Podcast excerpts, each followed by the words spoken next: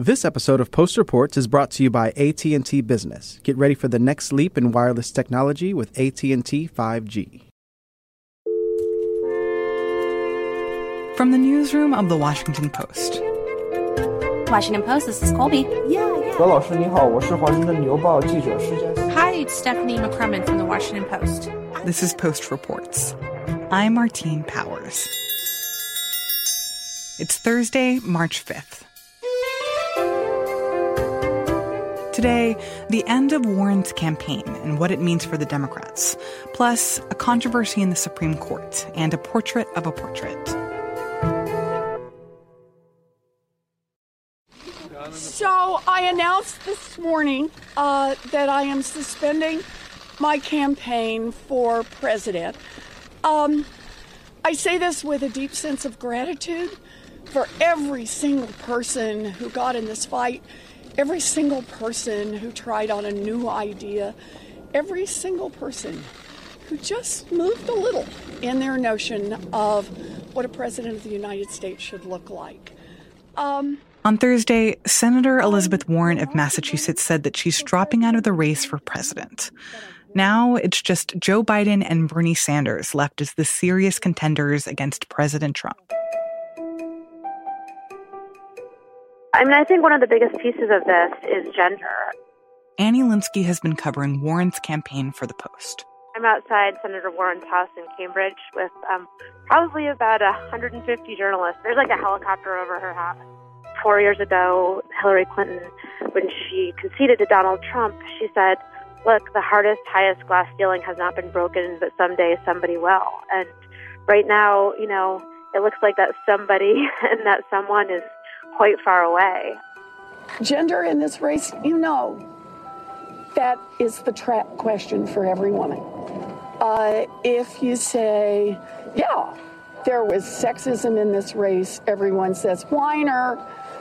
And if you say, no, there was no sexism, about a bazillion women think, what planet do you live on?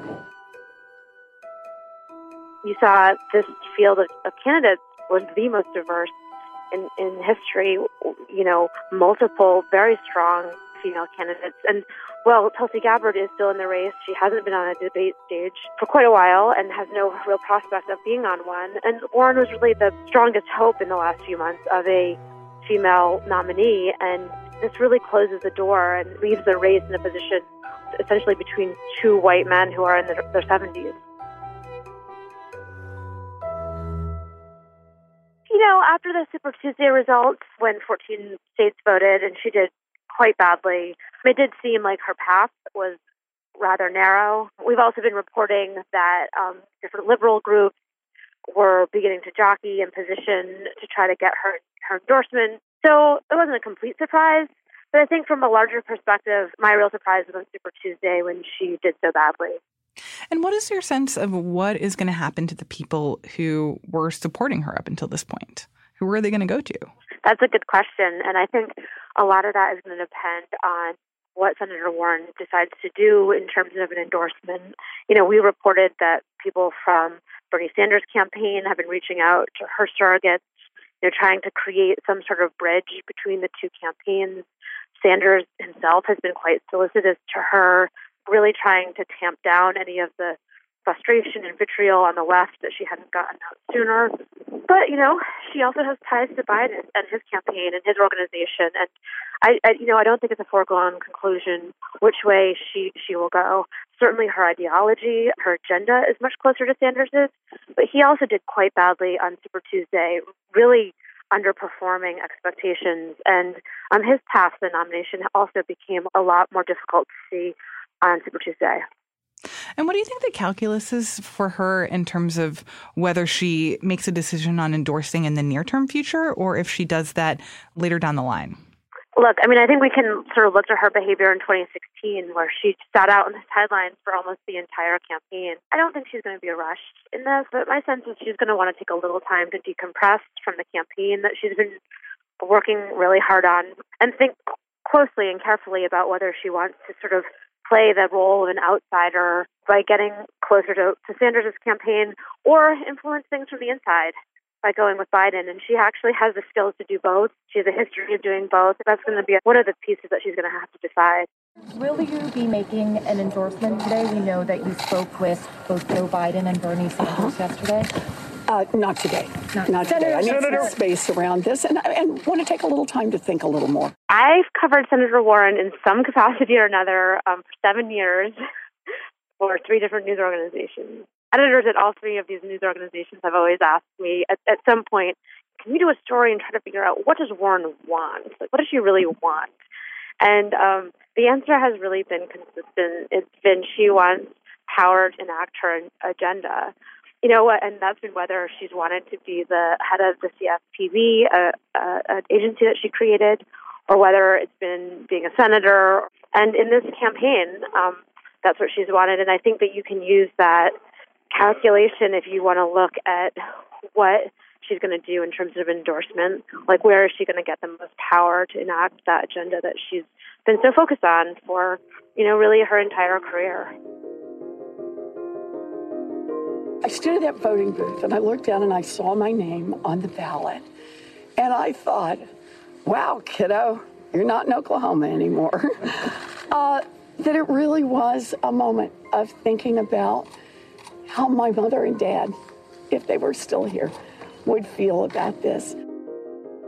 I will not be running for president in 2020, but I guarantee I will stay in the fight for the hardworking folks across this country who've gotten the short end of the stick over and over.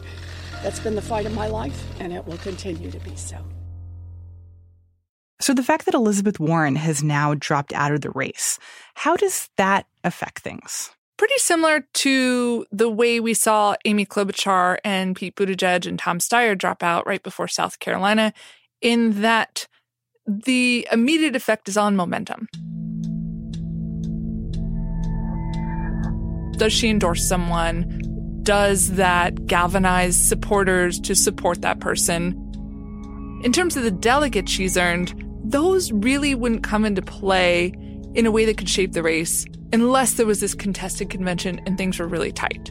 Because Elizabeth Warren could suspend her campaign and hold on to those delegates. Some of them will get reallocated, but hold on to the other ones. And then at the at the convention, if things are really tight, say, okay, I, I release you to vote for Bernie Sanders or whoever. That being said, these delegates could vote that way anyway without her authority.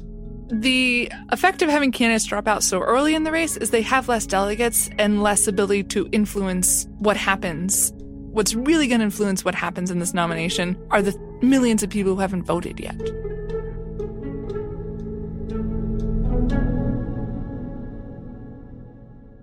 I'm Amber Phillips. I analyze politics for the Fix Politics blog here at the Washington Post. So, as the Democratic presidential primary has been going on and more and more candidates have been dropping out, there's been this question that I've been hearing a lot, which is what exactly happens to the delegates that have already been pledged for a particular candidate after they drop out? Two things happen to them. Some of the delegates get divided proportionally among whoever else did well in those states. And by well, I mean this 15% threshold that the Democratic Party has put in place in all states. You have to get that in order to get any delegates at all. So that very broadly speaking, benefits Bernie Sanders in this Joe Biden versus Bernie Sanders race because he did well in these early states to earn delegates. Joe Biden, you know, sometimes got 15%, but but he just wasn't performing very well, very consistently in these really early states. The second thing that happens to this other pool of delegates, these congressional allocated delegates, is they can vote for whomever they want at the convention, is the short answer. If a candidate suspends his or her campaign, they're technically not ending it. And that's a way of like kind of hoarding their delegates and keeping them close to their chest. And then they get to the convention and and obviously they're not going to win the nomination. And someone like Pete Buttigieg says, okay, vote for Biden. However, delegates aren't like robots that vote based on what the candidate says. Delegates are more like members of the Electoral College. They're supposed to vote for whomever they were pledged to or whomever that person endorses, but they don't have to. They can go to the convention and vote for whoever they want. So I think that as we're talking about how the delegate counts are going to play out, it's important to actually understand like what a delegate is, how it works, and why they're so important. So basically, when you go to vote for a candidate, you're voting for delegates to represent them, not votes, because votes don't matter in terms of winning the nomination. Delegates do. And delegates are allocated two ways to candidates. One is in your congressional district, and one is the overall statewide vote. So the party, when it looks at how many votes these candidates got, they look at whether they got votes in a congressional district that's more Democratic, more liberal, and they have weighted that liberal district as more important to the Democratic Party. So they offer more delegates to whatever candidates got above this 15% threshold.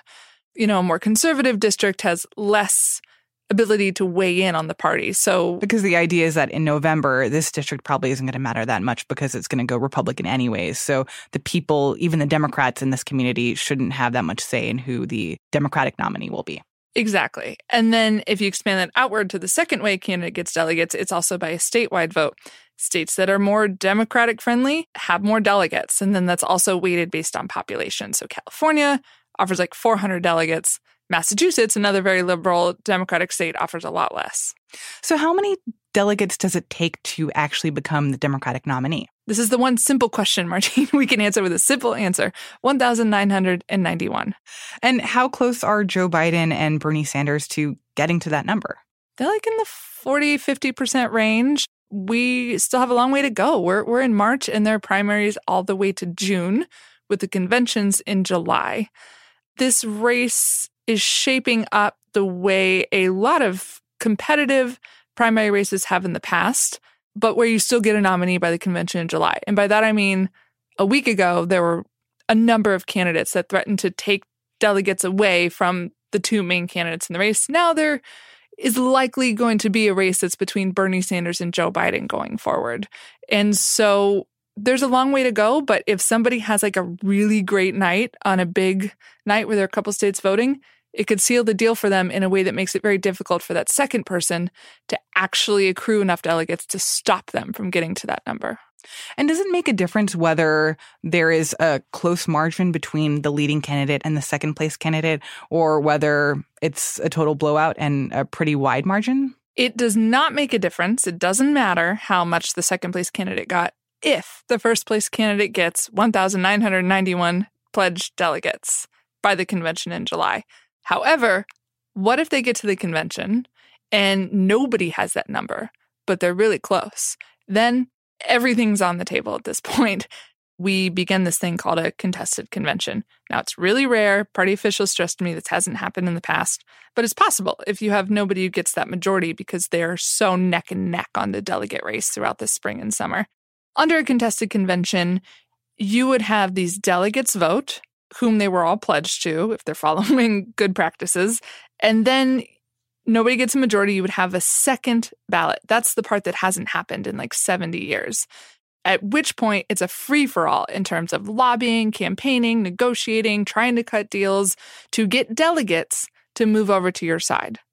That's where a person who maybe has the most delegates but not a majority would have a lot of leverage to say, listen, I got a plurality here. I'm the one with the most delegates. Clearly, the Democratic Party supports me over this person who has less delegates. So, in this scenario where you have a contested convention, you have this second vote that's kind of a free for all, the delegates who are like the pledged delegates and supposed to be representing who regular people already voted for, are they allowed to change their mind and be like, well, this is actually really close. I need to switch switch teams and go over to this person to get them over the top? Absolutely.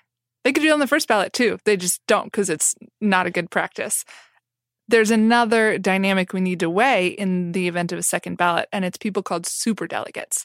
They aren't pledged. They're members of Congress, Democratic Party officials, former governors, former presidents, former vice presidents who, just by like the stature of being in the Democratic Party as an elected official, get to vote for whomever they want.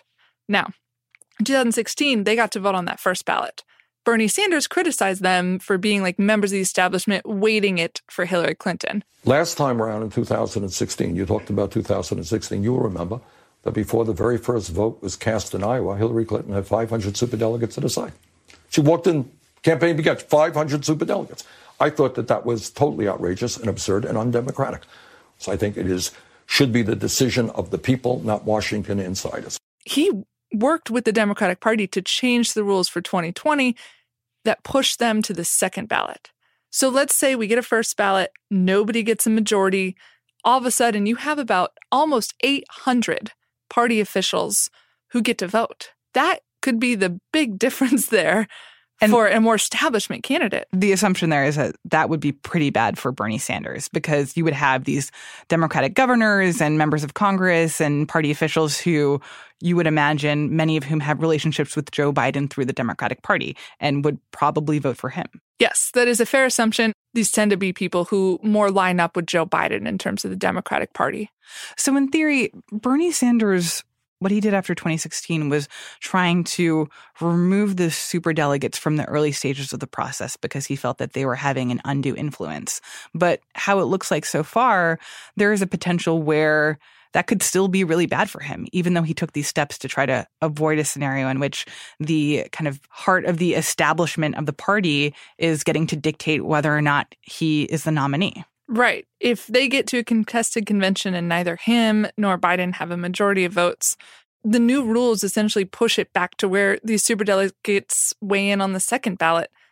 And in the end, it's it, you know, possibly cost Sanders the nomination. So the fact that we are here a couple days after Super Tuesday and already it's essentially a two-person race, does that simplify a lot of parts of this process? It does, because it means there aren't candidates in either lane, the progressive or the moderate one, taking away delegates and making it more and more likely we get to a contested convention.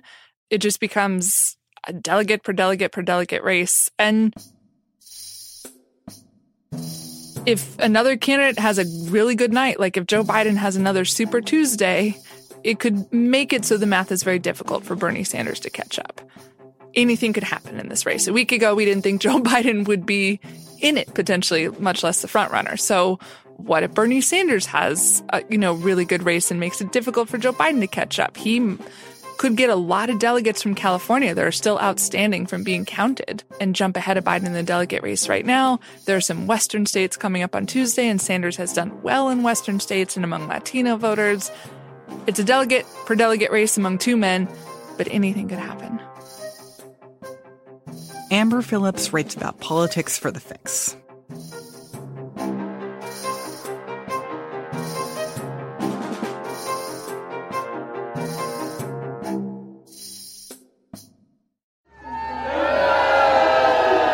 And Justices Gorsuch came to the bench. On Wednesday, Charles Schumer, the Senate Minority Leader, uh, appeared at a pro abortion rights rally in front of the Supreme Court as the court was taking up a key abortion case, the first one since the installation of President Trump's two Supreme Court justices, and had some very strong words for the new justices, Brett Kavanaugh and Neil Gorsuch. I want to tell you, Gorsuch, I want to tell you, Kavanaugh, you have released the whirlwind and you will pay the price. You will pay the price, and quote, You won't know what hit you if you, you won't know what hit you. with these awful decisions. I'm Aaron Blake, senior political reporter for The Fix. There was immediately an uproar. Uh, some interpreted this as a threat, and it actually earned a, a significant and very unusual rebuke from Chief Justice John Roberts, who called the comments dangerous in a statement on Wednesday evening. Because the sense was that this was both a disrespectful thing to say, but also an undermining of the separation of powers. Yeah, so certain Republicans argued that this constituted perhaps some kind of a physical threat, uh, some kind of violence. If any American had these words shouted at them from a sidewalk outside their office, they would hear those threats as personal. And most likely they would hear them as threatening. I think if you read it even in a less nefarious light, that he was just talking about some kind of uh, what his spokesman described as a grassroots movement rising up in reaction to one of these rulings. Even that is a pretty remarkable statement from a U.S. senator, essentially saying that political pressure will be brought to bear upon the court if it rules in the wrong way. Chuck Schumer was essentially talking about these justices as if they were his defined political opponents and people who could be susceptible to political pressure rather than justices who are charged with just interpreting the law and abiding by the Constitution. But then I think it's also worth pointing out that Chuck Schumer actually followed up this morning on the floor of the Senate. Now, Madam President, I just listened to the Republican leader. So Schumer's office on Wednesday after the comments was basically doubling down on this, saying that the comments were being deliberately misinterpreted by Republicans. Schumer softened that on the Senate floor a little bit on Thursday morning, basically saying, Now, I should not have used the words I used yesterday. They didn't come out the way I intended to. Of course, I didn't intend to, to, to suggest anything other than political and public opinion consequences for the Supreme Court, and it is a gross distortion to imply otherwise. I'm from Brooklyn. He said, I'm from Brooklyn and we use tough language, but I shouldn't have used the words that I did. Also, standing by the general sentiment, though, which was that this is a very important issue, women's reproductive rights, and that he doesn't make any apologies for being a, a, a, staunch advocate for for that, and that he really worried that the Supreme Court was going down this road. Yeah, I think that's what's so interesting about this particular incident is that Democrats have really ceded the moral high ground in this scenario to Republicans. You have Senate Majority Leader Mitch McConnell on the floor of the Senate today, basically talking about the importance of of having the judiciary be independent from political passions. To attack judicial independence, remind us that independence is essential. And then you have this tweet from the president making a really vociferous defense of, of the importance of having an independent judiciary. He said, There can be few things worse in a civilized, law abiding nation than a United States senator openly and for all to see and hear threatening the Supreme Court or its justices. Which felt a little bit ironic for some of the ways that President Trump has talked about justices in the past, but it seems like Republicans are really leaning into the sense of, well, Democrats in this situation are the ones who are doing wrong. Obviously, anytime something like this happens, there is a healthy dose of whataboutism. There is comparisons between what the two sides have said, which is worse. The argument from Republicans is, yes, maybe the president has attacked judges in the past, but that he hasn't threatened them in the way that Chuck Schumer did. Whether that holds water, uh, you know, that's for people to decide. And certainly the president has not been a, a steward of uh, the independent judiciary throughout his tenure. And so when Republicans like Mitch McConnell go on the Senate floor and talk about the importance of that, it's really tough to, you know, take that without the context of what the president has done and what many Republicans have declined to speak up about uh, when the president has basically cast judges as being political actors. But the fact that there seems to be this ramping up on both sides of a more politicized attitude toward the courts, what do you think that says about the potential future of the health of our democracy? I think it's a reflection of uh, an acknowledgement that both parties have made, and Democrats are increasingly coming around to that that the judiciary is increasingly predictable, that the justices installed by President Trump are probably going to decide in ways that Republicans like. That hasn't always been the case in recent decades. We had appointees of Reagan and the first George Bush who wound up siding with the left side of the court in many cases. But when you start talking about judges and justices as if they're political actors, uh, you know, there is something lost there as far as the independence of the judiciary and the faith in the idea that judges are actually deciding things according to the Constitution and interpreting the law versus doing things that the people who appointed them want them to. Aaron Blake covers politics for The Fix.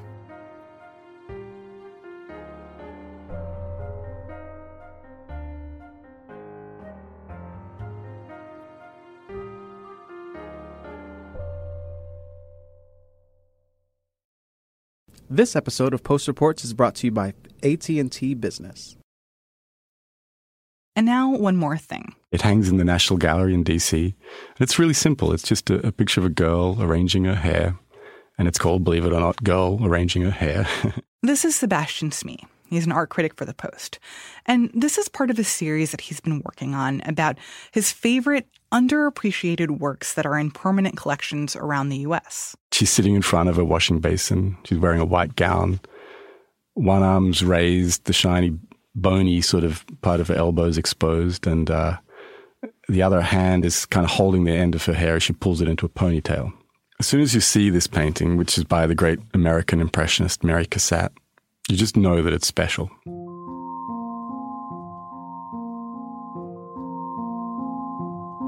The girl is looking slightly up and away, and although her face is almost sort of expressionless, she has this extraordinary presence, a kind of immediacy or fullness of being that's unmistakable, and I think incredibly rare in art. I don't know how to explain it. I, I guess I could focus on her, her, her blotchy red cheeks. They're kind of roughly the same color as the wallpaper behind her. I could mention her shiny chin, or her squashed looking lower lip and the little glimpse of teeth. But it's not really about those things, at least not separately. It's an overall, all at once effect. Some people like to talk about the timelessness of great art. But what's so wonderful about this painting for me is how Cassatt uses all her skill, all her feeling for composition and color and texture, and her amazing draftsmanship, her, her understanding of anatomy and so on, to create an impression not so much of timelessness, but of something incredibly tied to the moment. This gorgeously specific human presence fully occupying a really brief window of time, a fleeting moment.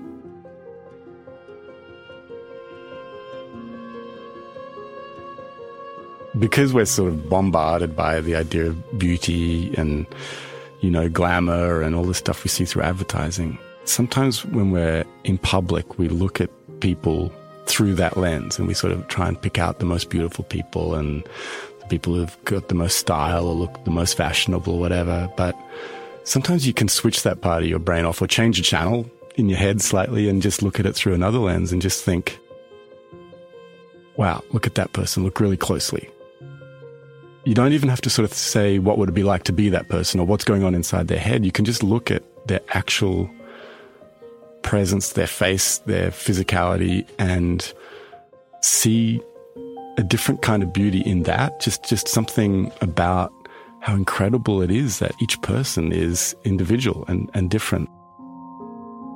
In art, when you go to museums, often you see too much of that idealization because that's what painters have been rewarded for doing. I love art. It says, no, no, let's show people in all of their aspects. Let's see what they're really like. Let's find ways of depicting them in different settings. So they're not sitting on some throne, but they're in their domestic interior. They're just attending to their own inner lives. They're paying attention to to what's going on. They're unself-conscious. And I think Mary Cassatt did that beautifully. I really do. I think that was one of her great contributions.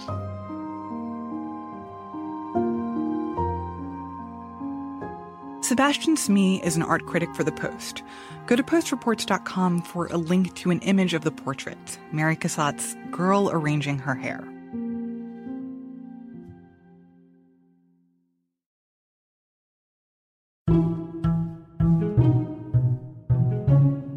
That's it for Post Reports. Thanks for listening. Tomorrow on the show, do celebrity endorsements matter? The short answer is no. Um, there has been one documented instance when it actually worked, which was Oprah for Obama in 2008. I'm Martine Powers. We'll be back tomorrow with more stories from the Washington Post. This episode of Post Reports is brought to you by AT&T Business. Get ready for the next leap in wireless technology with AT&T 5G.